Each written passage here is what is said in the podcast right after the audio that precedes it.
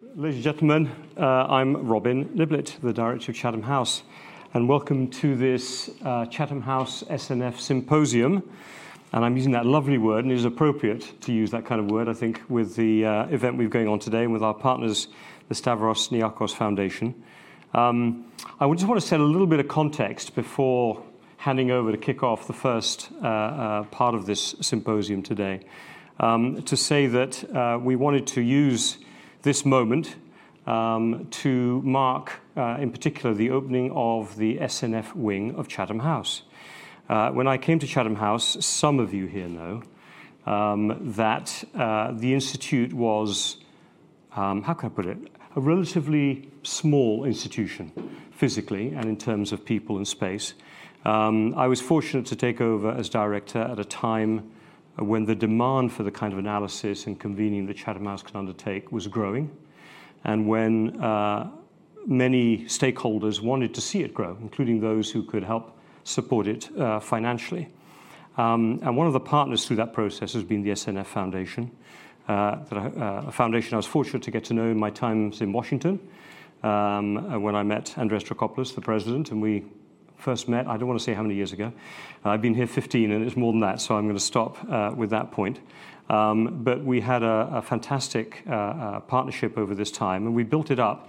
And when Chatham House is trying to think about how it could truly accommodate um, the size that it has become in order to undertake the work that it undertakes, um, we were able, with their support, to take over, in essence, the building behind us, which many of you will get to see later on today, which is now called the SNF wing. And it literally, we knocked through a wall that had been bricked up in the 1980s when Chatham House had sold the building behind and gone through a rather tough time financially. Um, and uh, Her Majesty the Queen, our patron, came and removed a brick from the wall to symbolize the fact that we were getting back into that building. We did. And it now um, uh, houses on two of the floors uh, above um, key parts of our research. And the great thing about the space is big, open-plan, flexible space for the post-COVID environment. Uh, and we've been able to do um, amazing things there with our Queen Elizabeth Academy, our U.S. program, our global health team, our environment, our sustainability accelerator are all up there. We in here are under that building. Um, so this is all part, in essence, of that uh, uh, of that wing.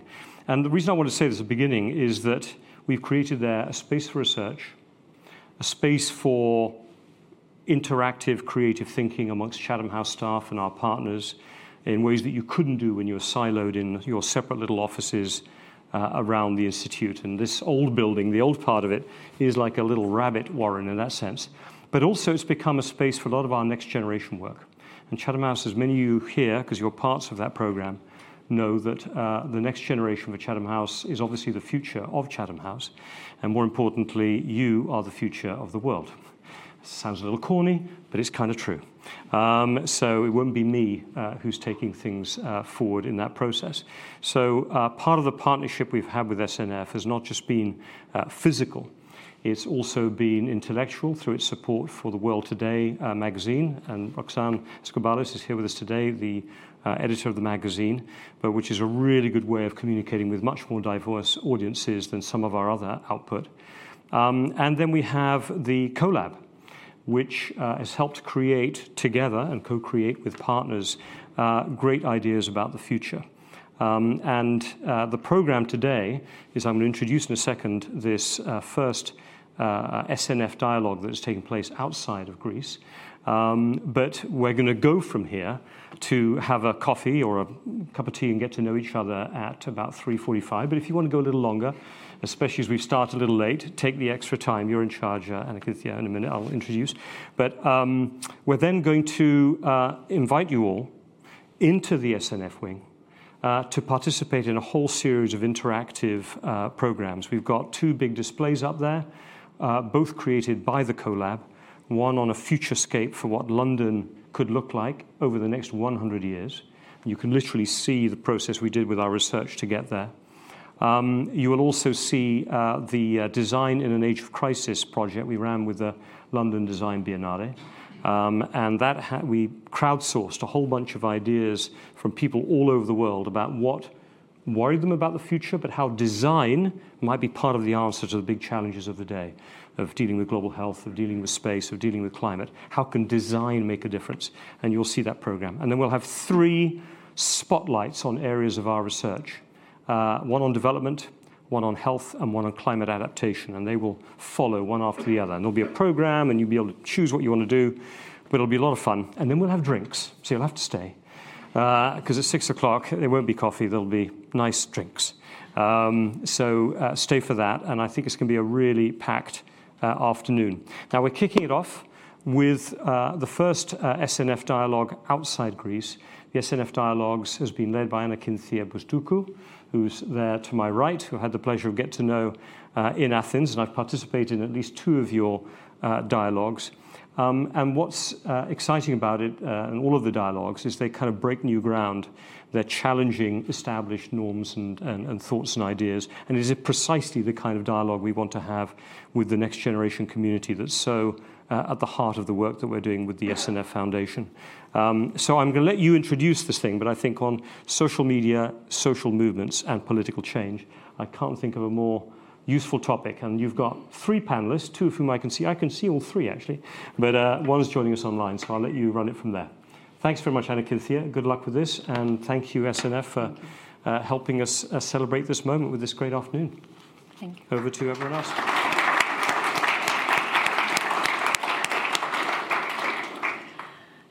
Thank you uh, for all these kind words. But first of all, thank you for having us here. Thank you for this amazing collaboration uh, all these months uh, while we had been working, both teams, the SNF Dialogues team with Chatham House, in order to be able to discuss such a current topic uh, about the, the social change, the social movements, and actually whatever leaves in the social media landscape. So, hello everyone. On uh, our behalf, uh, from the Stavros Niarchos Foundation, and especially from our initiative, the SNF Dialogues Initiative, as uh, Robin said, it's the first time we are not in Greece uh, and we're here in London at the headquarters of Chatham House.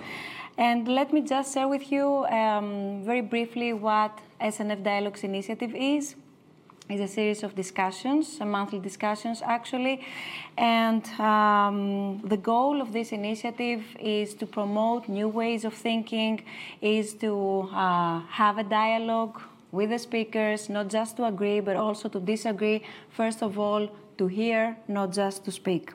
So um, this event is convened in partnership, as we said, with Chatham House, and allowed me to say that it's long-lasting, independent analysis, um, trusted dialogue, but also influential um, uh, ideas. It's also an inspiration for all of us. I mean, the SNF dialogues team.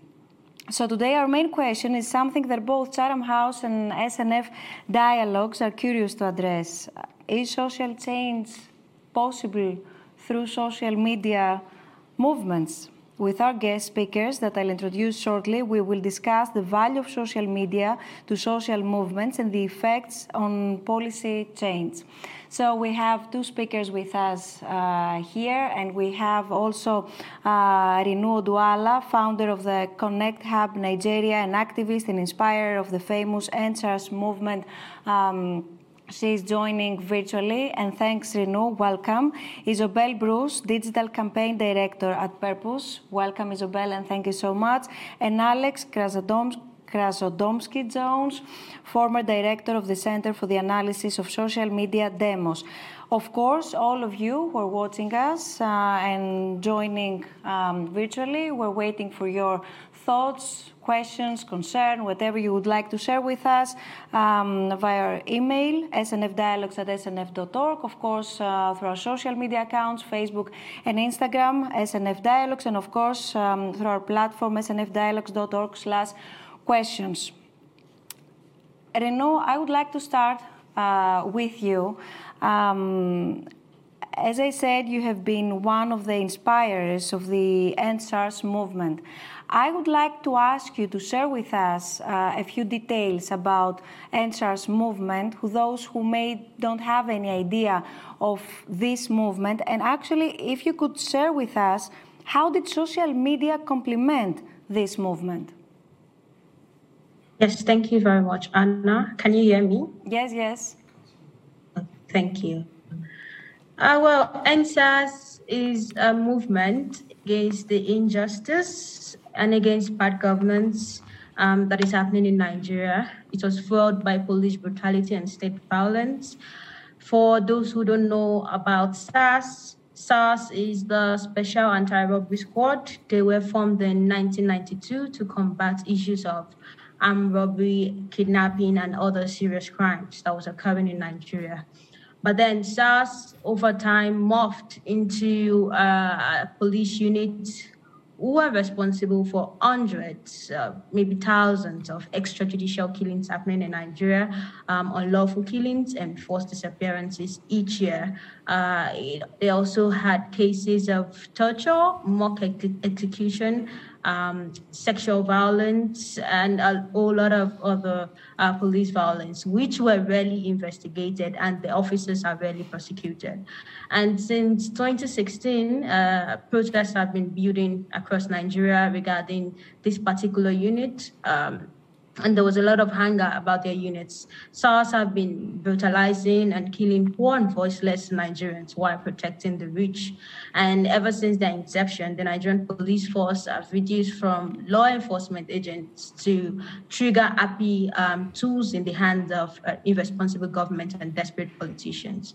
And the officers of the SARS unit have not only been killing Nigerians, they've also been killing future dreams and future leaders. And the spirit of SARS is actually endemic in the Nigerian police force, uh, and undertrained, underpaid, under-equipped force. And the protests were as a result of the failure of the government to treat the root causes of police brutality and extortions and harassment that mainly um, happens to young people in Nigeria. And that's just a summary of what SARS is all about. And so End SARS, like I said, you know, was because mainly uh, of police brutality and then bad governance. Like I said, the issue started because the government failed to treat the issues of police brutality that was happening in the country. Uh, the End SARS protest started in October 2020. Incidentally, that, that was that is our independence month, and Nigerians, young Nigerians, finally decided that enough was enough. And social media um, was the defining factor for us in the End SARS movement because currently in Nigeria, there are no safe spaces for people uh, to gather, to mobilize, to organize. Um, so social media helped us in that, in you know amplification, in bringing the world's attention to what was happening in Nigeria. Um, it also helped in crowdfunding, in crowdsourcing, sharing information, a lot of widespread support, uh, international media coverage. You know, during the End SARS movement, it's important to point out that they, for the very first time, you know, in Nigeria, the protests went beyond the country borders uh, to other nation borders that were that are in Africa and also, you know, to Western countries. Um, Nigerians and supporters of the End SARS movement were protesting in places like London, in Paris, in Canada, all over the world. Young people were protesting um, because of what was happening in Nigeria. Thank you. Mm-hmm. Thank you, Rinu. Isobel, you, you heard how Rinu described the way that social media, actually the role that social media had in amplifying the End SARS movement. So my question um, goes a little bit deeper to social media uh, role. What do you think about how social media can affect such movements? And um, finally, they, they, they are a defining factor of the rise or a trap, let's say? I think, I think thank you, uh, Rena. It's really amazing to hear about the campaign and how how you were able to. And I, th- I, think that's really consistent with how I think about social media and the role that it can play in movement building. Um, in that it is a tool, it's a channel, mm. it's not it's not the full picture. I would you know there's go- there's always going to be the other component parts to make sure that you get to a point where you can actually enact broader social change but it's a, it's a way to mobilize messages. It's a way to democratize access to accurate and factual information.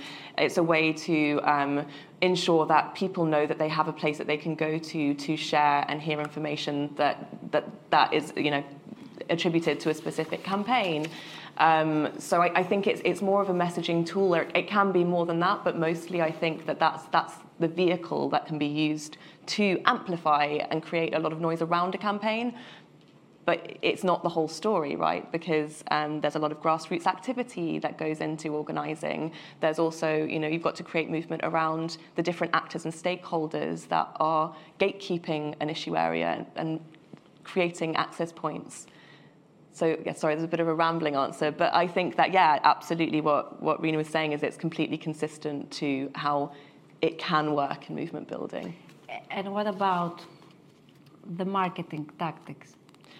Yeah, I think that um, I think that a lot of um, movements have been really smart in understanding how you can use marketing tactics in order to amplify campaigns and how you can use the dissemination of materials, how campaigns can use and harness paid media um, in order to um, reach broader audiences and reach more specific audiences. Um, I think that you know I, I, my background is I, I, came from the private sector into the into a, the social impact space, and um, I think a, a, lot of the tools that I, I bring to the table are thinking about how traditional marketing can be used in order to create more traction around issue areas and how you can create um, you know more more organization more cohesion. Um, a, a, lot of organizers also like what, what they need is space for cooperation and space for collaboration, and um, sometimes being able to have a point of organisation for that is is helpful to drive more concerted action and action that can be more impactful at the other end. Alex, do you agree?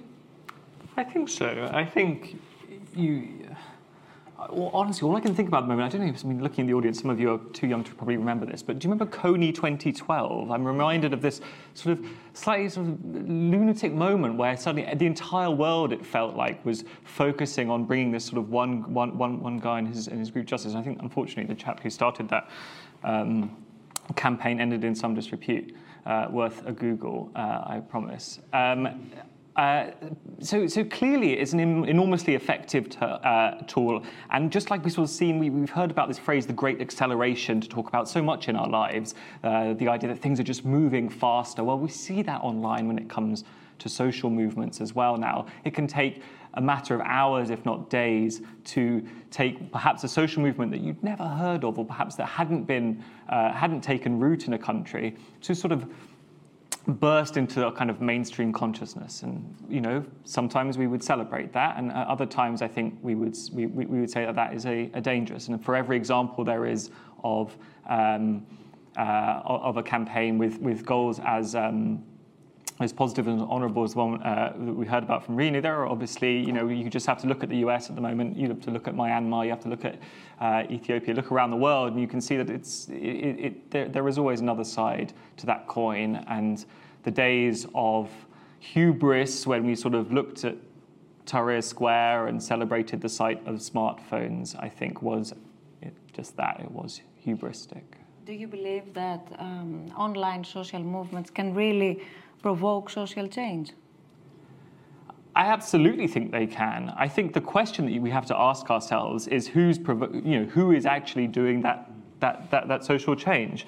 I think the the the, the, the, challenge that I've been grappling with and sort of thinking about this, this really, really, really important discussion is sort of trying to look at what's happening in America. And you can take any of the sort of big social issues at the moment, whether it might be the Second Amendment rights, uh, most recent one being abortion. And you think, well, actually, there are two sides here. And if you just, you know, if you did a dip sample and you took, well, what percentage of the voices are we hearing are on one side?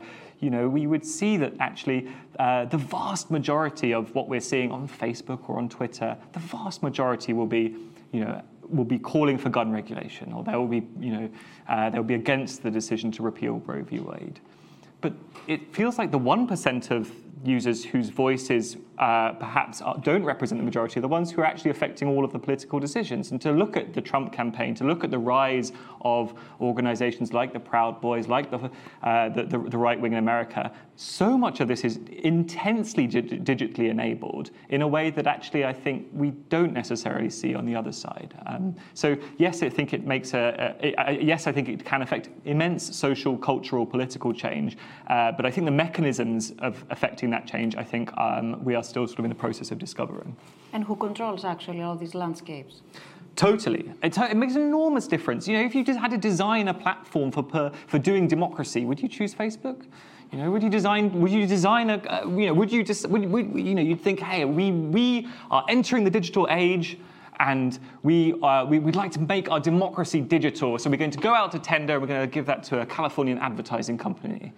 No one would do that in their right mind, but that is the experiment that we've sort of carried out over the past 20 years. You know, we have take democracies need things. They need things like a public space, a forum, an agora. I think we might, you know, you could say.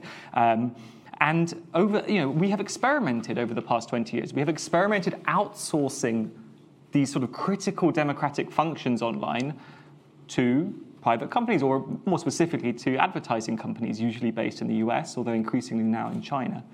Um, I would say that experiment has probably failed. Rinu, you told us before how social media helped um, your cause to end police brutality in Nigeria. I would like to ask you if you if you worry that part of the future of the EndSARS uh, movement lays in the hands of private companies in Silicon Valley. Well, uh, that's a tough one. Uh, I think that, uh, yes, I am a bit worried. Uh, fortunately for the EndSARS movement, we had the support of the former Twitter founder, Jack Dorsey, who also helped to you know, uh, amplify the EndSARS movements by pushing the hashtag. Uh, he also helped to push our donation link from one of our major feminist coalition groups uh, that were crowdfunding during the EndSARS protests. I think we also got a special symbol, you know, on Twitter specifically for the EndSARS movement, and that went a long way, you know, helping to amplify uh, the EndSARS movement. Do I am, am I worried that, you know, future movement can also be in their hands? Yes. Um, recently, the Twitter app was banned in the country. It was suspended by uh, the Nigerian government, you know, and that can also be traced. That action can also be traced to the EndSARS movement because the Nigerian government saw that as a threat, you know, uh, how can these young people, you know, mobilize within two days and and form such a global movement that drew the attention of the world. And you know, and the app was suspended for about seven to seven months, you know, close to a year. Uh, this is one um, thing that that so, social media can do to social movements because then people can no longer access the app, people cannot post their thoughts, people cannot support the movement, and lead to that of a movement. Can the future lie in the hands of companies too, like Twitter, like Facebook, like uh, Instagram? Yes, it can. You know, uh, if we have people that are in charge of these companies that are not uh, pro-democracy, that whose interests are not aligned in in the direction of that movement. You know, they are in charge. It, it could lead to the repression of that movement, repression of the hashtag, uh, repression of voices. I think that even during the EndSARS movement. Uh, accounts that were posting, there is a picture of the Nigerian flag that was drenched in blood. Uh, and on the day where the Nigerian military operatives went to a particular location um, in Lagos, one of the you know biggest cities in Nigeria, and shot at a lot of young protesters and killed a lot of young people. And so uh, a particular image came out of that uh, incident, which was the Nigerian flag that was drenched in blood. And then this sort of also became a symbol uh, for young people in Nigeria to rally around because whenever we see that picture, we remember how uh, Nigerians, especially young Nigerians, were killed off by their own government in cold blood because just they were protesting peacefully, singing and waving flags. So, so this picture was uploaded uh, on Facebook by so many people, and many accounts were uh, either suspended or those posts were deleted by the platform. And although the platform later came out uh, and you know made an explanation saying they thought uh, SARS was about the COVID 19, um, you know, variant, and, and they thought that those accounts were trying to spread misinformation. But then that is also a, a very, you know, uh, important example on how these platforms can lead to the repression of such movement like that because they can decide um, at their own will to put down these pictures, these posts, these hashtags, further leading to the repression uh, of the movement. Yes, I am worried that future of social movement can um, be in the hands of companies like uh, those in the Silicon Valley. Yes, thank you. So are social media the new agora, let's say, or the new uh, public space for politicians to share and communicate their messages, for example? Is it okay if I respond to something that yeah, really sure. brought up because I think it's really Please. important, which is, um, and it's something that Alex brought up as well, is that there's, there's something about the fact that we're working with advertisers who, um, you know, and, and, and also an algorithm and AI which looks at different images and takes things down because they've gotten it wrong. We're working with, um, so for example, I, I, I, our organization, Purpose, we, we work with the UN on um, a campaign around misinformation around COVID 19. And one of the ways in which we are able to combat misinformation is that Facebook gives us a load of advertising credits to directly combat the money that's being pumped in by other actors, which is just a really interesting tension that they're not willing to sort of systemically look at the platform and look at how they could be facilitating better, dis- like better information dispersing and better practices. And uh, instead they're kind of like supporting their advertising model. And i think that's similar across other platforms too. And the way that messages end up getting through is sort of you know jack dorsey will support you. So the message gets out through the owner of or the founder of the platform. But what you're up against is an enormous force of um, of, of, funding, which is going against, like messaging that's going against it, and using and understanding how to manipulate that algorithm in order to get other messages through. And I think that's enormously important when we're talking about like freedom of speech and how messages are surfaced on social media. And it does link to what you're saying in terms of like the Agora and like what is that forum that we've created and how how do we freely engage in that? Yeah, it seems like an illusion to some extent. Well, it is an illusion, right? like, it, it's, it, this is one of the really difficult things about talking about the internet is we have this sort of very you know, I, I realize it's, you know, how long has it been kicking around, 30, 40 years or something, but our vocabulary for talking about the internet is, is all over the place. What is a community online? You know, we've been given this word, presumably by the same people who built these platforms. Platforms, by the way, what does that mean? Like, why is it a platform? It's not a platform at all. It's not a platform at all. It's an advertising uh, uh, engine. We have this, and so one of the things I think we need to really think about is if we are trapped in the vocabulary of thinking about, you know, uh, what is a healthy community online? What is safety online? What is security online? What you know, the, Britain today. I mean, uh, the, the, there have been amendments to Britain wants to. Britain's pushing the online safety bill. I think there are amendments this morning, um, but this landmark piece of legislation here in the UK. And one of the things it says on the front page is that Britain is going to be the safest place to be online. What on earth does that mean? And is that even something that we want? Is, is being the safest place? I mean, I'm not going to do a straw poll, but you know, we sometimes choose to go to Singapore on holiday, and sometimes we choose to go to Amsterdam. Now, we know that one is safer than the other, but perhaps sometimes we want the Amsterdam experience. What I'm saying, I suppose, is that it's really, really not clear to me that safety is the thing uh, that we ought to be prioritizing above all else. That said, clearly, um, the design of these spaces has been to imitate that of a public sphere, but one that is designed by, to the principles of profit making, effectively, or we can just call it advertising if you like. Rinu?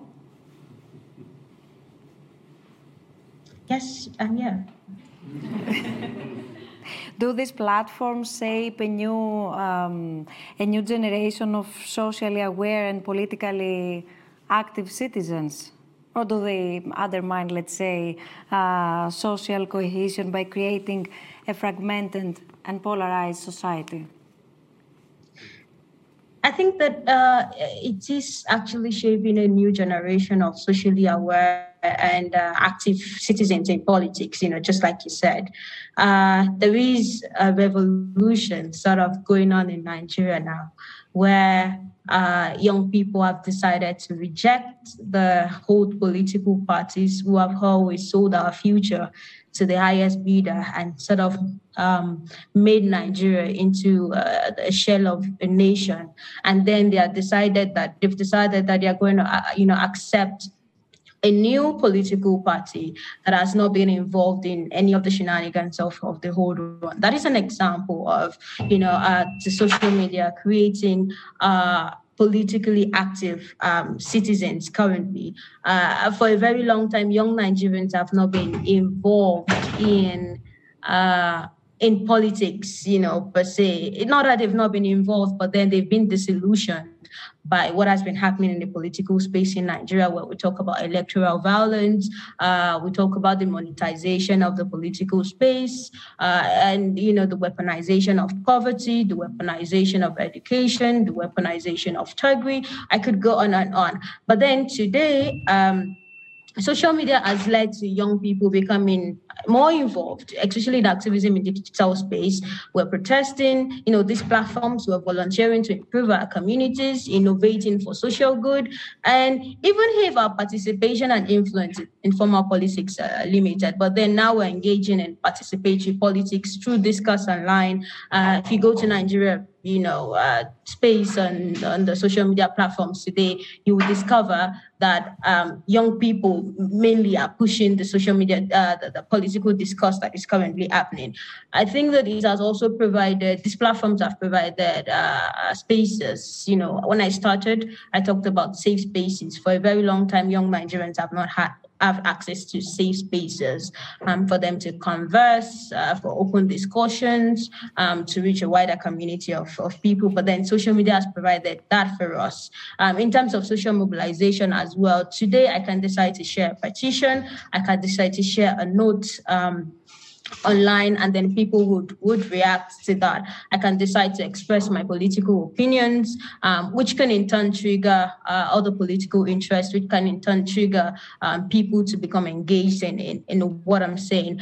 Uh, in some way i think that they have these platforms have allowed for our voices uh, to be heard you know voices that would not be heard uh, previously that have to wait for mainstream media outlets or traditional media outlets to for for for, for our opinions to be you know aired out there. Now social media has, has given us that you know the ability to effect change through um through representation uh, through through through these platforms. And then you could see um uh, I was talking about participatory politics, uh, you know, how young people, the voices of young people are now at the center and now driving change, um, and now, you know, saying that today, for a very long time in, in Nigeria, we've been told that we've been told that young people of today are the leaders of tomorrow. But then now it seems like that tomorrow has come and the leaders of yesterday have refused to, to leave the seats. They are still wanting to be leaders tomorrow. And now young people are now saying through these platforms that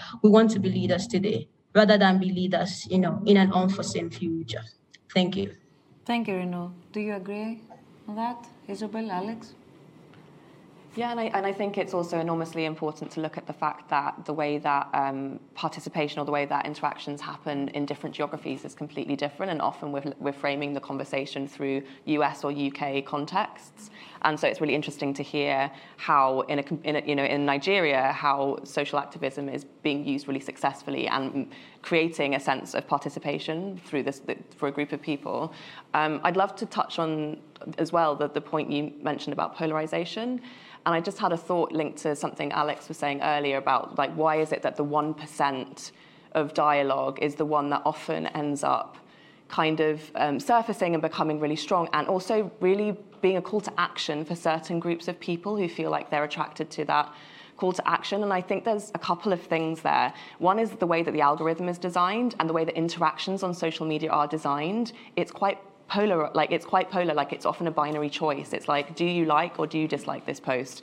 Like it, it's the, the, choices that you're being asked to make and the way that you're being asked to inter- engage is quite binary. And then also the way the algorithm works and the way that it serves you content i think often can mean that you're being served things in two different ways. That's like this one or that one which can be you know quite divisive. Um, and i think also the one thing that these fractioned groups, like these small groups, have is a unified message and a call to action that is very clear. Like they know what they want, they know what they're asking for, and often on the other side, there are a lot of different feelings. Like there are, like if you look at you know Roe v. Wade, their call to action is clear. We want to, we want to abolish abortion. We don't want women to have abortive uh, rights to their own abortion. We don't want females to have autonomy over their bodies. On the other side, there are a lot of thoughts and opinions. There's a lot of there's a there's a huge spectrum of where people land on that. So it, it, it's, it's, it's trying to get people to rally around a really clear call to action that is clear to both policymakers, but also to moving a population to actually push forward that, that thing that they need to get done. And actually, uh, this, this divert, the, the diversity of opinions or approaches is democracy. It's real democracy. Absolutely. It's not yeah. yes or no, like or hate. I mean, this is the polarization. This is the model of polarization. Before coming to you, uh, Alex, we have a comment on our Facebook. Um, following to what Rinu just said, that through social media, hashtag social media, actually, together with our youth, we can enable purpose-driven social movements that can posit- positively, positively, sorry, impact policies, inspire trust in our society, and solve uh, social injustices um, that came on uh, our Facebook account. But at the end of the day, Alex, can all these social movements change the policy? I mean, into our real lives, the regulations, as we said earlier, and mm. the and the landscape. It's funny, I have a, there's a speaker, I don't know if you guys can see this on the front of this stage. On the one hand, it's got a knob that says volume, and on the other, it's got an on and off which says power. And I actually think it's quite useful for thinking about this, right? You can turn the volume up to the max, but actually, if it's got power on or off, actually, I think that there is a big dis, uh, separation, I think, between whether or not people are allowed and whether or not that actually translates to power. Yes, we can create an awful lot of noise online, uh, but I think it's a real different question as to whether or not these spaces have been designed to empower their users. Um, I think they, uh, in fact, I would argue that they have fundamentally been designed to disempower uh, their users. I think you are, you know, you could, we could do a straw poll here of, you know, hands up if you're on Facebook. Hello, anyone? One person, okay. No, right, someone's being honest. Uh, but hands up if you're proud to be on Facebook. It's like, it's not that many, right? And I think that's a real, there's, a, there's always this telling question of, well, what power do I have over the spaces that I control? Yes, I have a voice, or at least I have the illusion of a voice. I'm, I'm definitely typing and I can see that my message went out. I don't know who listened to it.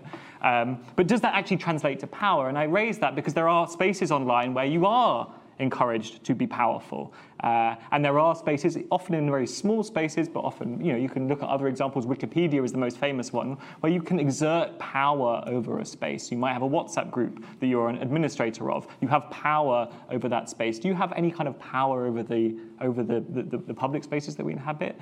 Uh, I think that's a really difficult question. I think there is definitely one concrete answer that where we really have seen uh, an indisputable transfer of power, and that's through connecting, putting a camera in everybody's hands and connecting that camera to the internet. And I think whether it's a mass scale, you know, the use of, uh, of uh, open source intelligence by organizations like Bellingcat to show that, you know, uh, the, the, the, MH17 crisis was perpetuated by, um, by Russia or, or, or, whatever it might be, or in the, ha- or in the case of the George Floyd murder in the US, uh, the fact that individual citizens uh, and increasingly their homes now with all the smart technology, the smart you know, what, what's it called, like a ring doorbell or something. You know, how we, we, we are evidence gathering at an individual level in a way that has been impossible. And there's no doubt in my mind that that, has, that represents a transfer of, of power to the, to the individual citizen. Mm-hmm. Could you, both of you, I mean, uh, share with us if there is any? I assume and I hope that there is, there might be uh, some examples where social media actually affected in a positive way, finally, to the to, to the policy? Well, you just have to. Sorry, you go. No, you go, you well, go. you just have to look around the world to see, you know, at, least in 2014, right? You know, the, the, the, the countries that were uncomfortable about the spread of Facebook, the thread, spread of Twitter, they just turned it all off. We just heard from Rinu that, that you know, Twitter was getting a little bit too noisy, so the Nigerian government pulled the plug.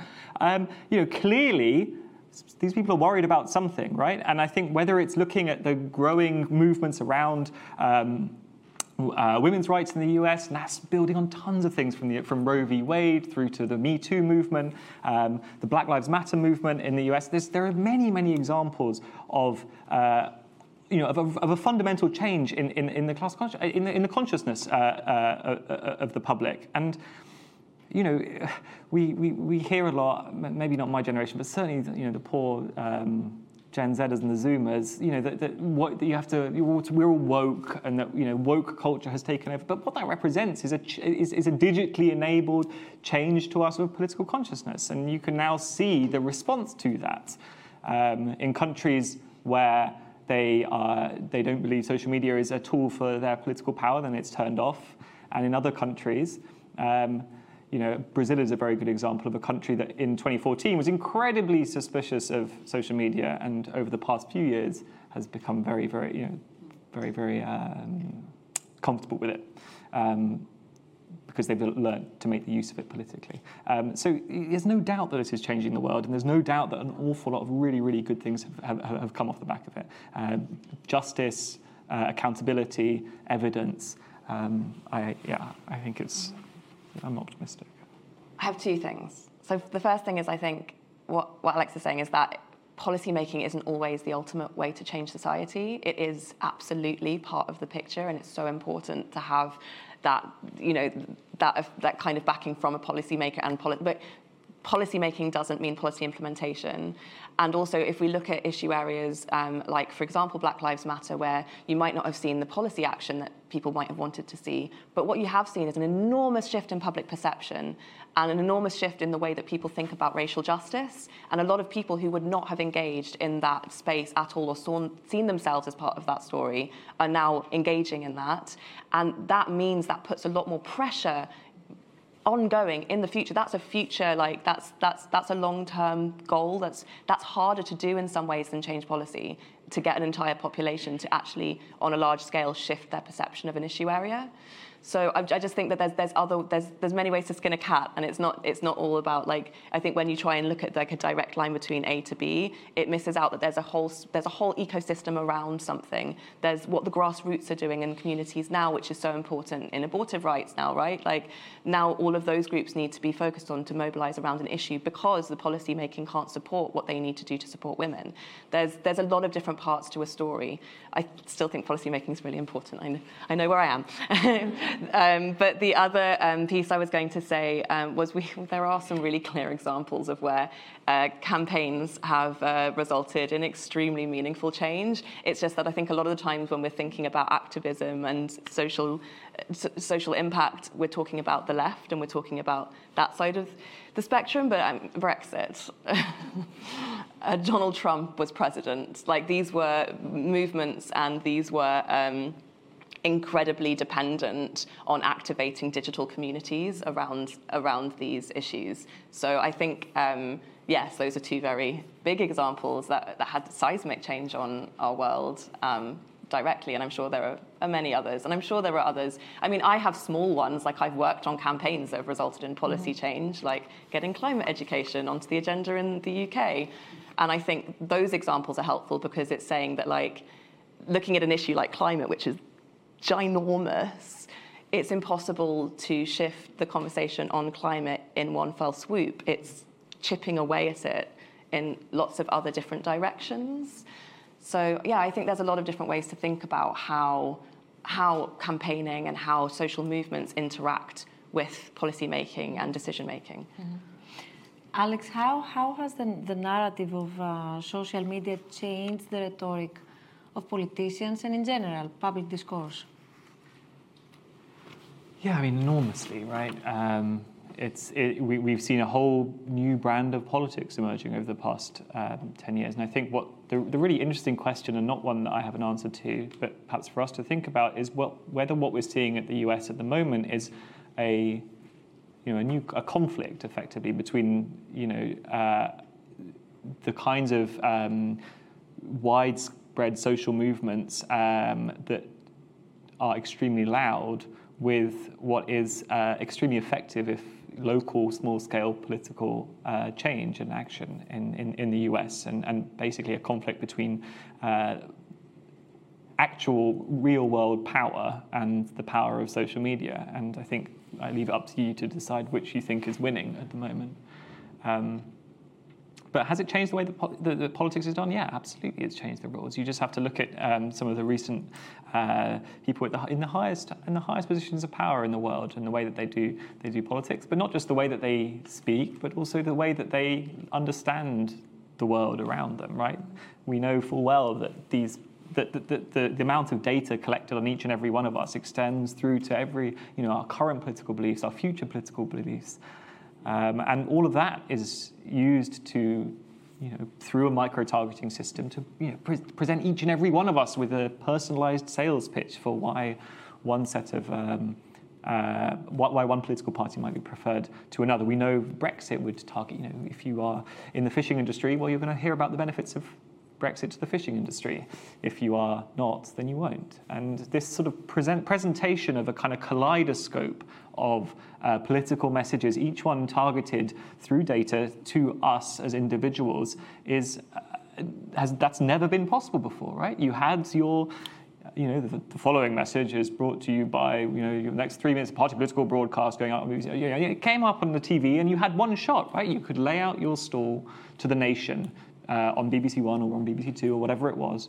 Um, that's not the way politics is done anymore. It's it's an individualized thing, facilitated by digital platforms. Rinu, I don't know if you if you heard the, the question. I would like also uh, to hear your your side. Um, in any way, I'm going to repeat it because we had some troubles with with our connection. How the question was how the um, the narrative of social media has changed the rhetoric of politicians.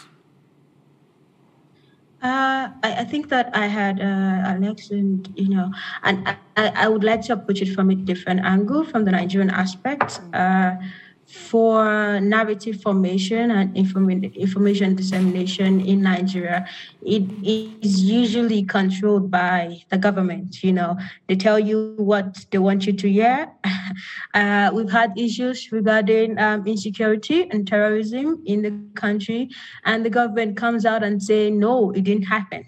And it did happen but then they use the traditional media to say it didn't happen. And a popular example also was what happened uh, during the EndSARS protests, where the Nigerian military shot at and killed a lot of protesters. The Nigerian government came out and said it didn't happen, you know, through the traditional social media, um, traditional media platforms. And that is an, an example of how uh, governments and politicians have used uh, traditional media to set um, narratives and, and disseminate whatever information they want the public to listen to. However, um, social media today has now uh, sort of democratized the information space in the sense that you know people can now share information uh, of their own uh, come uh, you know post whatever they see at this particular incident this particular space and then people can verify for themselves to say this is true and this is not. So we don't have to depend on the traditional uh, institutions uh, of the media anymore to receive information or to verify for ourselves what is true or not. Uh, a particular incident happened recently in nigeria with a train attack. Um, where over 8,000 passengers were attacked um, in a state in Nigeria. And the government, uh, pro government accounts came out and said it, it never did happen. But then a victim uh, tweeted herself that she was involved in that attack. Unfortunately, she later died. But then he also points to an example of how, you know, the public discourse through the help of social media have now um, been decentralized. You know, we no longer have to listen to whatever um, information, uh, no matter how false the government wants to push across. Uh, now we can now set in, uh, narratives of our own, push out information of our own. There's also act- activists, um, advocates uh, of good governance, of you know democracy, democracy activists to also uh, put out information out there regarding uh, movements that they are forming, regarding information that the public needs to be aware about, and all of that. It has also helped us in challenging politicians. recently, we started um, hosting uh, audio rooms um, about politicians and, and, what they have done, you know, in their times in the country. And then that's, that has been held on Twitter, on Instagram, um, on Facebook. And then we're challenging their narratives. You know, politicians can come and say they have prepared, they have done this in their constituencies. And the young people come on those platforms to say, no, I live in that constituency and you've not done anything. So that's the, so these platforms also um, have helped us to challenge narratives of politicians in the falsehood they've normally uh, pushed out there. That's also helped us in engagement. For a very long time, we don't get to engage politicians is either some some of their aides uh, assistants come out and say this is what they want you to listen to. Now they have been forced to come on these platforms and talk to young people and engage with them. Now we're forcing them to say, if you wouldn't give us a seat at the table, we're going to create tables for ourselves, you know, to, to engage, to have this conversation. So I think that's one uh, point I have that in the democratization of information sharing and uh, narrative, you know, formation. Thank you. Do you have anything more to add? I was, I was thinking, um, you know, as, as Rinu was speaking about um, how things operate in different places, and also I was thinking about a campaign that we're running right now in Rwanda, um, and actually there we're, we're seeing a really interesting way of working because it's, it's with the Lego Foundation, and it's all about promoting the idea of play as an important part of, of childhood development. And it's a, it's a country where, because of the political system, you can't campaign. You can't run a com- political campaign. You can't directly um, lobby or campaign the government.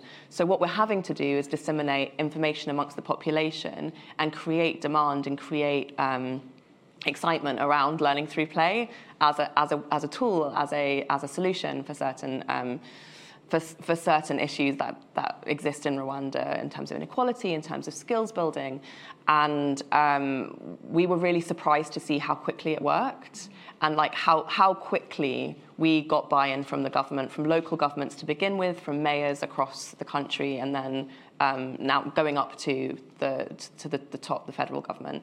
Um, so yeah, just thinking about how, how in different systems in different countries and in different populations, things can operate in a completely different way. Um, uh, it's completely different in the UK. It's completely different in these more complicated, not more complicated, but more kind of media fractured systems. It's interesting how um, the last decades, more than two decades, we have been discussing how we, we've lost the trust on journalism. But in a very shorter period, we've lost our trust on social media and we're looking for something alternative? I, I think that the, the days of celebrating um, social media platforms as the sort of vanguard of democracy that was going to sweep the world and um, it, that's yeah clearly very very much uh, uh, dead and gone and we are clearly entering a you know a real well, it's sometimes been taught the techlash or you know technology backlash or something. Anyway, but a sort of growing skepticism uh, in the way that technology uh, uh, engages with um, society, and I think that is a that is uh, just to sort of speak to the, the you know to Rinu's point, and uh, if you think about the way in which technology has changed the world, it's almost changed everything, right? It's changed the way that we fall in love, the way that we shop, the way that we do our politics, as we've just been talking about, the way that we meet, the way that we understand the world. It seems to have changed pretty much everything apart from democracy. It's changed everything apart from how we do government. And I think that is where we are really seeing this kind of this, this question around power uh, you know, really coming to a head is that we can talk, we, you know, we, we, we can generate enormous amounts of, uh, of, of, political activity, but ultimately, if that doesn't translate into power, if that doesn't change, translate into a change of gov- change in a system of government, then I think you start to, to, to come unraveled, and, and, people, especially young people, start to get really, really disillusioned uh, with the idea that you know we are part. You know, I, I would I would imagine that young people today um, are you know probably more politically engaged than any generation prior to them through the platforms that they use. You just have to go onto you know, TikTok or something and you can see that. Um, but how does that actually translate into power? I think has that, that hasn't changed at all uh, you know, since the advent of the technology revolution in the UK and in most parts of the world. Um, now, where you are seeing change there is you do start to see experiments in, in digital democracy and changes uh, into sort of technologically enabled uh, governments. Actually, the Cabinet Office here in the UK is trialing some of that kind of technology, but most famously, um, perhaps most, most, you know, the most famous example is, is taking place in Taiwan and vTaiwan and the, the sort of the rise of platforms that are not just places to uh, speak, but places to decide. My final question, and then we're going to have an open Q&A if there are any questions or uh, thoughts you would like to, to share with the speakers. What solutions do you propose, Alex? I'll start with you in order to create social media, uh, social media movements that would contribute to the common good and avoid all these things that we have been describing uh, the last hour. I, look, before I sort of start dreaming big, I, like, I totally believe in damage control. And where you have uh, regulation that looks to curb the real challenges, the real, the, the real excesses of the current model, then I think that should be celebrated. I hope that it takes place at a systems level, which I think DCMS is, uh, and, and Ofcom are, are, moving towards, where we try to sort of, you know, file off the really rough edges on uh, social media platforms, I think particularly around child safety, which is the government's current priorities. Um, but for me, the platform model, the advertising model, this is all unsustainable. And I would be hoping that we are able to go further and start to think not just about what bad looks like, but try to articulate what good looks like. Uh, liberal democracies are really bad at this. We are very good when it comes to the internet at thinking about all the things we don't like about the internet, but we are not so good at thinking about what good looks like. And that I think is a real problem because Silicon Valley is not thinking about what bad looks like. Um, I don't think Beijing is thinking about what, what, what bad looks like. I think they've got their own ideas. I think you know, authoritarianism, whether it's state or corporate, uh, has a really clear conception of what it wants. Um, and it's time for us to join that party. Now, in my, from my perspective, what, I, what do I want to see? Uh, I want to see greater openness. I want to see interoperability between platforms. I want you to be able to send a tweet to your Facebook account, uh, or ideally neither of those two uh, platforms, but you know, in the same way that you can do an email. Um, I want to see the rise of sovereign tech funds. I want countries to invest in uh, technologies and tools that they see as uh, pro that are designed fundamentally, and that's the, the crucial bit uh, to, to, to finish. Is that can we find a space? Can we find funding for technology that is built to with design principles that are not just profit making? Can we say, you know, can we look for human rights by design? Can we look for democracy by, by design? Can we look for openness by design? Can we look for interoperability by design? Can we look for you know, uh, economic uh, access and well-being and a fair, uh, a fair distribution of the wealth created by technology by design, rather than trying to tack on solutions to the side of these enormous multi-billion pound projects like oysters, uh, not like oysters, they don't clamp, like barnacles to a ship.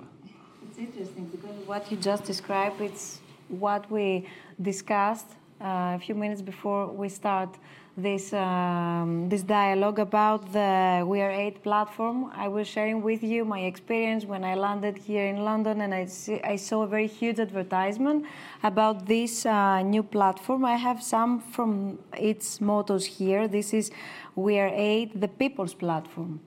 What means the people's platform? So all the other platforms, to whom they do they belong? And um, of course, the, the comment about the advertisement and that the people would be paid to watch advertisement. dereliction of duty here. I don't know what the uh, advertising model behind Rio Ferdinand's We, we, Are We Are Eight platform is. Um, so apologies for that. But again, you know, it's it's big claims, free, a platform free from hate. Uh, it's still based on advertising, uh, even though they'll now give you a few quid uh, for, for those adverts either way. I mean, I don't know. Where, do I hold out great hopes for an alternative that is fundamentally still a platform, still paid for by advertisement? Not so much. Isobel? I don't think I, I mean, in terms of the vision, I'm, I very much plus one everything that Alex said about a vision for an, uh, uh, you know, platforms that are actually built for, for what they need to do. I think, and I agree as well that to a large extent, the, the horses were allowed to like flee from the stables, run off, create their own life before really anybody started to think about whether that was maybe a good idea or not. And um, I, I, even though there are a lot of things happening, like you mentioned, um, to try and curb and regulate in retro, like retroactively. I, you know, I, I, do worry about like the effectiveness of it when the tool has become so sophisticated and the, the, the platforms have attained so much power at this point. Um, so I, I, I do think that regulation is really necessary in order to curb it. But the other thing I wanted to say, just to be a bit like to think about a positive sort of aspect, is is that from what I see, I'm really heartened about how, especially the youth engage with digital platforms, especially things like TikTok, and especially you know disappearing media and their kind of um, resistance to being advertised to, and their resistance to you know to, to being directly messaged at, and to have um, they're kind of allergic to things that are not authentic you, you, you can't really force them. Like they've, they've grown up watching adverts in a way that I didn't, because, well, at least not in a digital way, because I'm old enough to have lived before Facebook. Um, so that they're just they're, they're more kind of savvy to, to that to that way of communicating, and I think that that will have to change the way that we engage on those platforms and the way that we do communicate, and also to a large extent, hopefully, maybe you know defunct Facebook and defunct these platforms because they won't operate anymore, they won't be effective. Rinu? Yes, uh, I think that I would start from uh, where Alex, you know, began. I think that uh, social movements these days uh, serve as more of pressure uh, on the government rather than uh, effective, you know, real change, just like Alex, you know, said.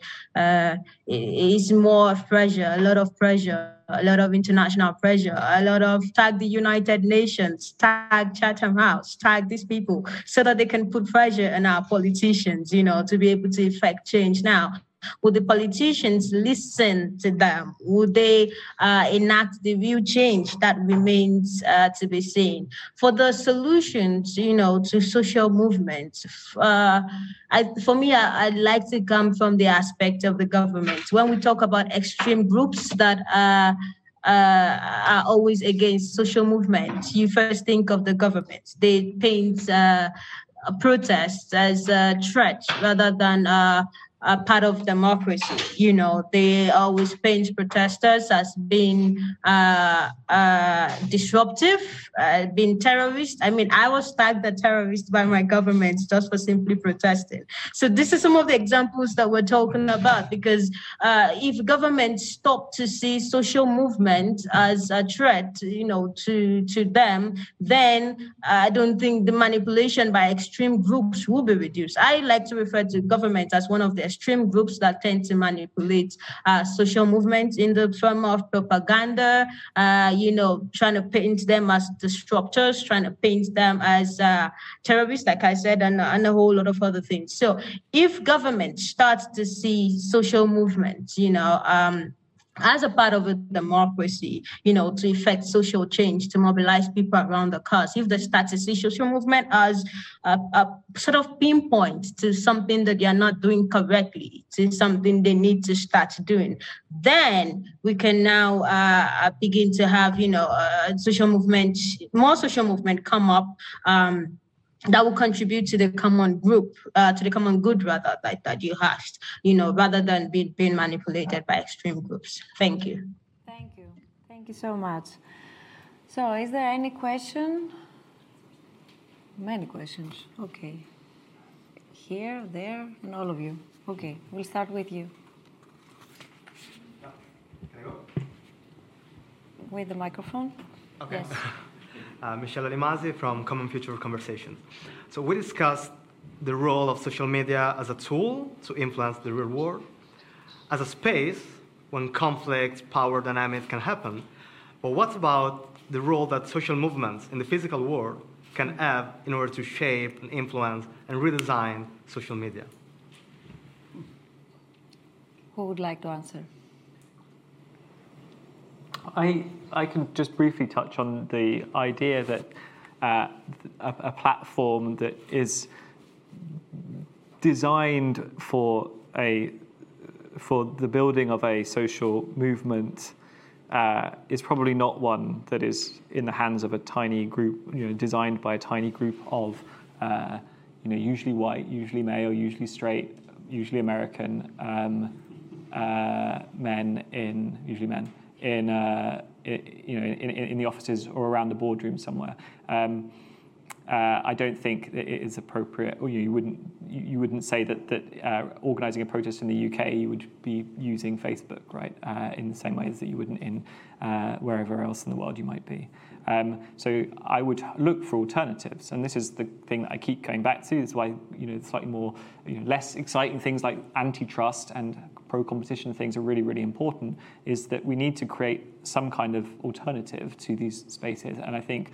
Uh, it is always remarkable to me how uh, inventive and ingenious uh, organizations that are looking for alternatives where they can find themselves. And um, uh, sometimes that's a good thing, and sometimes, as in the case of what we've seen online, when you boot people off Twitter and you boot people off Facebook, then they start set up their own platforms, and those platforms uh, can thrive as well. Uh, I'll, I'll leave it there. Thank you. I, I, had a thought linked to the, the, the question about, um, you know, whether, whether, like protest or activism in the real world. I actually think that often is where it, it starts, rather than starting on social media and, and influencing things happening in the real world. I think like if you look at things like Black Lives Matter, it's easy to think, oh, well, that was a social media campaign. That was decades of concentrated activism and grassroots activism that culminated in a campaign that was able to able to encapsulate and able to express a movement that was already happening. And I think, um, know, I think that that I think kind of resonates with what you were saying as well in terms of the EndSARS campaign. So I think that often is is the case, and um, and I think that's really important to, bear, to, to remember that, that, that activism often comes from the community and it really should. Um, and it, it, it, it, needs that kind of real world support in order to have, a, have an anchor and have a foundation. Yes, here we have two questions. Sorry, I'm really tall. Hi, I'm Janelle. I'm a Chevening Scholar from Jamaica. Um, thank you guys for your insightful perspectives. Um, you mentioned that uh, how can we drive uh, change and power through social media dynamics.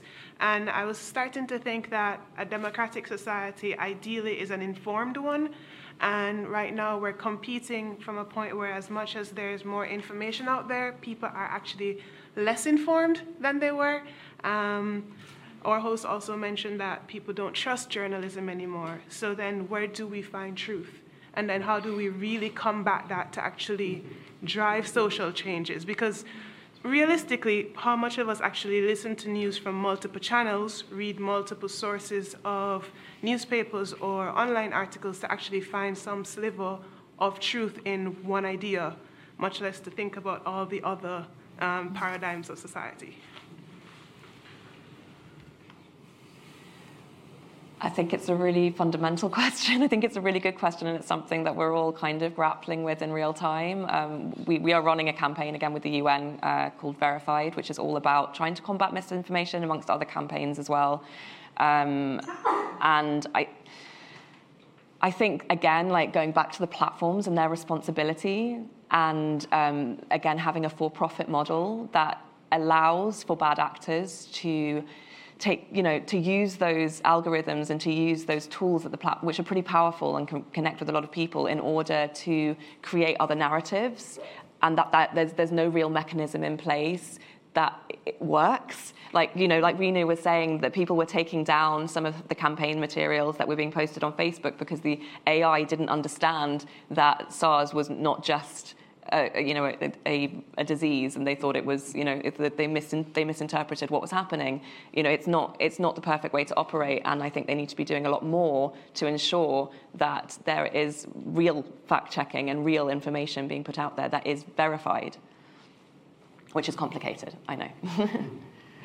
Thank you. We have two more questions, three, four, four uh, questions. Uh, before giving the floor, please, to the lady, we have a question uh, here on our platform. Um, it says that 10 years after the onset of the Arab uprisings, many countries and governments felt the need to control even more the online activities of their citizens. How did the platforms affect free speech and basic human rights? Alex? Well, they're not designed with those things in mind. So occasionally we get lucky, and uh, and, and, occasionally you find uh, uh, that WhatsApp or Signal presents a new way of organizing for activists who we agree with. We can celebrate that if we like, um, but it, I don't think it's much more than a, uh, than, than, than, than, that. Um, I think we should be very cautious about uh, uh, about believing too much in the commitment of a platform, especially specifically uh, the really, really big tech platforms and their commitment to freedom of expression. Uh, you can look at the decisions by one platform uh, in particular to expand in Google. Uh, there you go, blew it. Um, Google's decision to expand in China, uh, but it will make certain changes to its platform. Amazon will expand in China, but it will make certain changes to its platform. Uh, Facebook will make XYZ decision in these countries you know, Twitter will respond to these particular police requests from these parts of the world that we aren't so uh, sure they, they ought to be. Um, I I, I, believe, and then you, what, what, alternative do you want? Uh, I, I, suppose is the other question, right? There are plenty of spaces online now, uh, places that uh, that would pride themselves on having total freedom of speech. Um, those might also not be the places you want to be hanging out either, um, judging by their reaction to events like the the murders on July the fourth. Yes, please. Thank you, Bersabe, a Chevening scholar from Ethiopia. I'm happy that you mentioned Ethiopia in one of the examples that you were talking about earlier. First of all, thank you for the very enlightening panel. And I was particularly impressed about how um, social movements and social media um, could be able to set the agenda and bring um, issues to stakeholders and uh, decision makers. And of course, policymaking is a process. So, agenda is set and then the implementation follows. From that aspect, it's clear to see that social media could bring social movements to, to actually set the agenda. But from an eye of um, developing nations, now the context is a bit different, and it builds up on the question that she asked. Non democratic societies, where issues are not just brought up to the eye of the policymakers, but um, issues are one issue is brought up to another person. Again, it's a freedom of speech. So we want to talk to one another. We want to surface our our, our own opinions and um, divisions. And in such a manner, we could see the situation in Ethiopia where ethnic divisions had been highly intensified because of movements of the social media. And also, this builds upon um, how these digital platforms are designed to perpetuate polarity and um, and and making you believe more and more what you believe and keep on intensifying it, thereby um, further um, dividing and uh, widening the, the divisions. So, do you have any suggestions as to how to conduct such movements in, in different contexts than the West, where divisions are being perpetrated? The, the only thing I'd like to say to, on, on that specifically is just think. I think you, as an audience, we can, we can, or as a group, we can imagine what budget a platform is willing to commit to a certain ter- geographic dis- jurisdiction and what, what, what decides that, right? Like when the US has an election, um, major platforms will stand up a war room with you know 40 new members of staff and they'll make sure you know, they'll go through it. I would be very surprised if the same thing happened in Ethiopia. Um, you can think about uh, the, the language of a, of a certain platform, right? Like, uh, we, we, I remember we did a study a, a, a, while ago which looked at the, the rate at which um, one platform took down uh, hate speech. Uh, actually, in the UK, pretty good. In the Czech, in the Czech Republic, where we were also doing it, dreadful.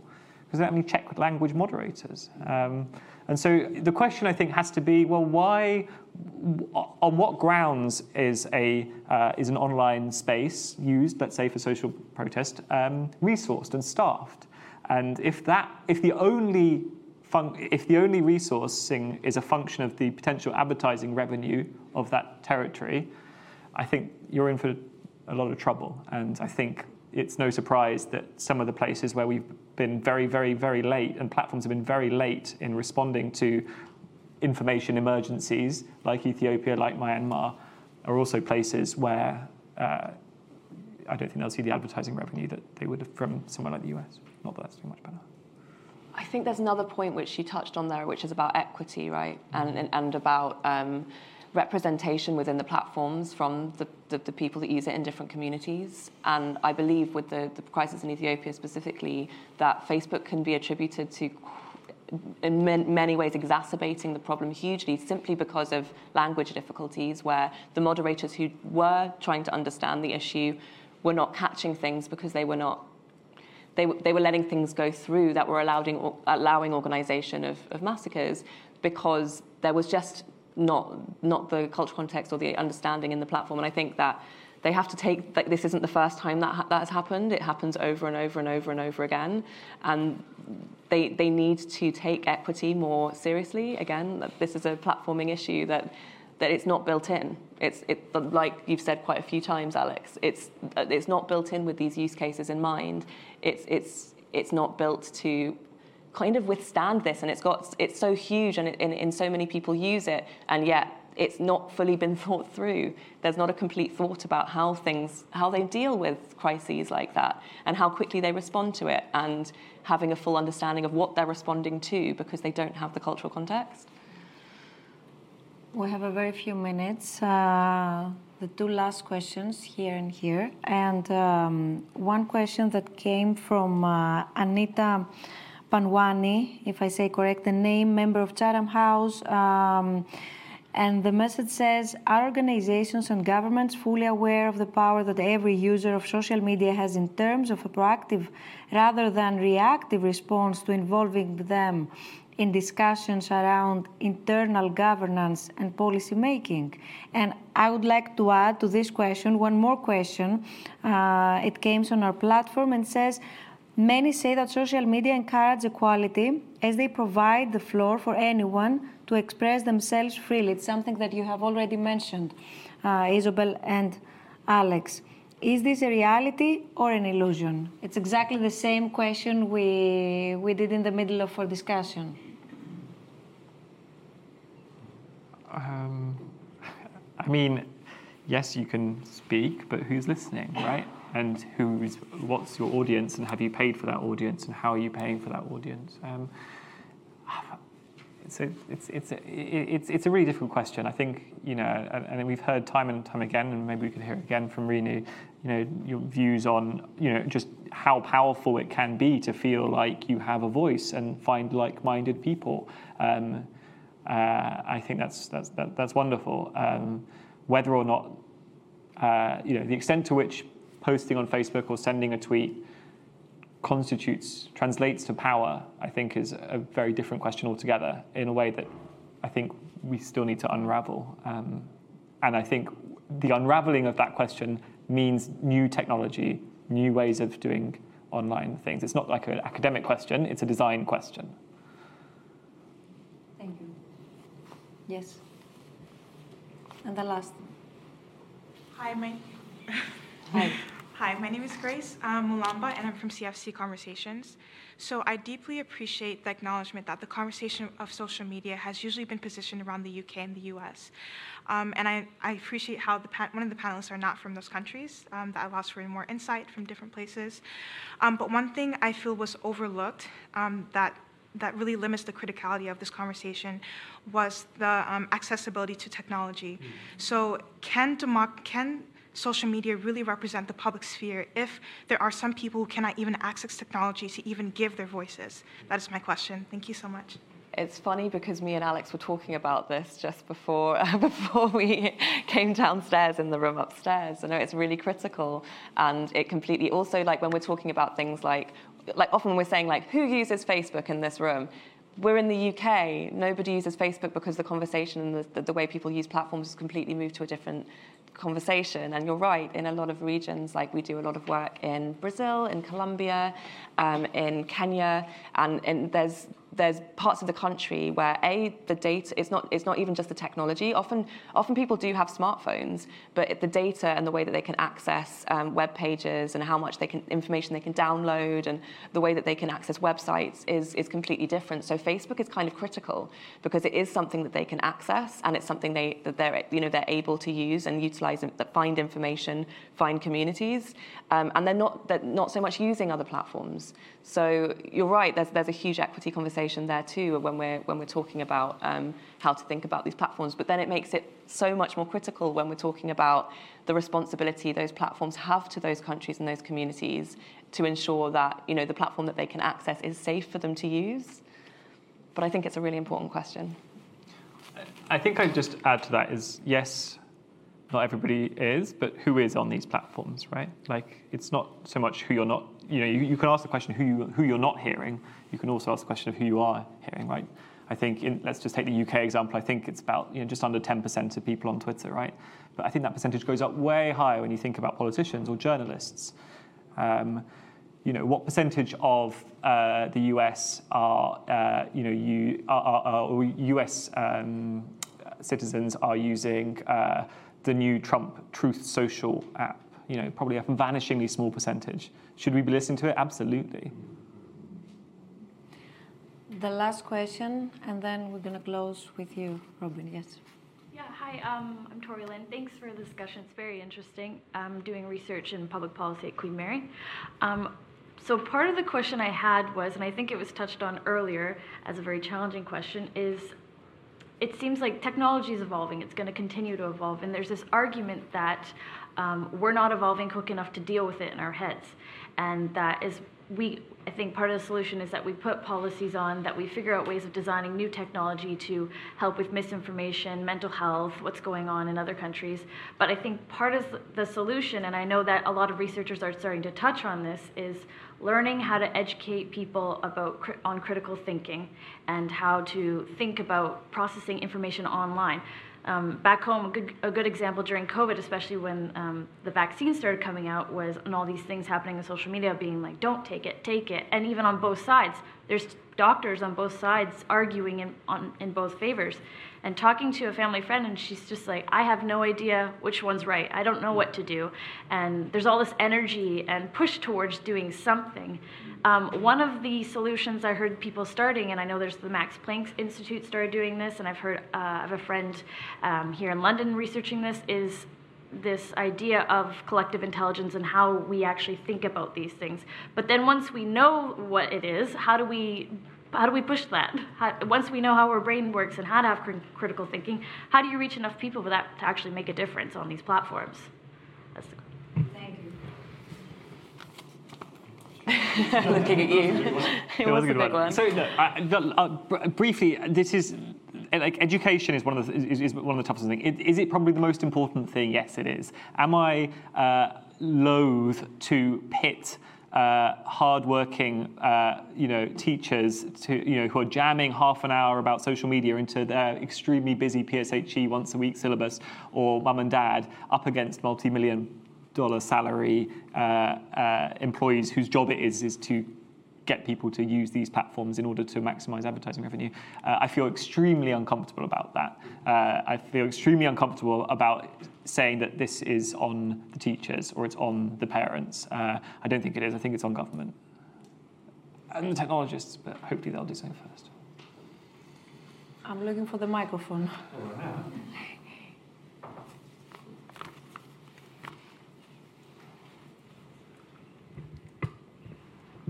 So much. I'm, I'm abusing, I'm abusing my position.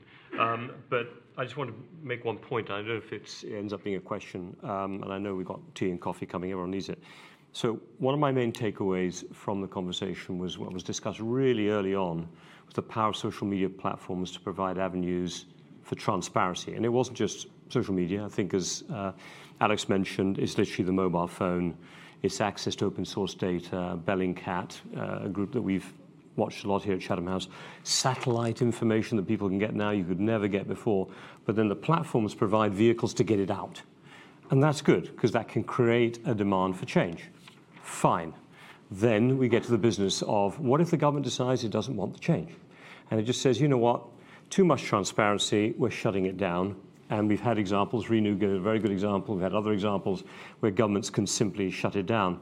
So I suppose the place where, I know even at Chatham House, and we have some projects on the future of democracy, I know it's a thing that SNF looks into as well, is within democracies, can you, where the government is meant to be helping and allowing a certain amount of transparency, can you use uh, digital technology, I'm not going to say social media platforms, but digital technologies, to be owned in a way by the state, but then given to the people? So this is done at a city level quite a bit at the moment, where Barcelona, I know, has had an example where citizens say what they care about. You have quadratic voting, then ultimately policies go forward, and change can happen at a citizen level. You don't have the profit motive. I don't know if there's any advertising hiding in there somewhere. But these days we're doing so much on the NHS app. You know, we've, we're interacting, and government is getting information from us, and we're giving it back in ways that's giving solutions maybe we're just walking through the wrong doorway when we talk about social media platforms as driving social change. We should be looking more within democracies, at least, demanding from the governments to give us platforms, maybe that is the right term, that we would all have equal access to, and then use them to drive political change that citizens are demanding. Okay, big thought. But I just thought I'd throw it in there at the end.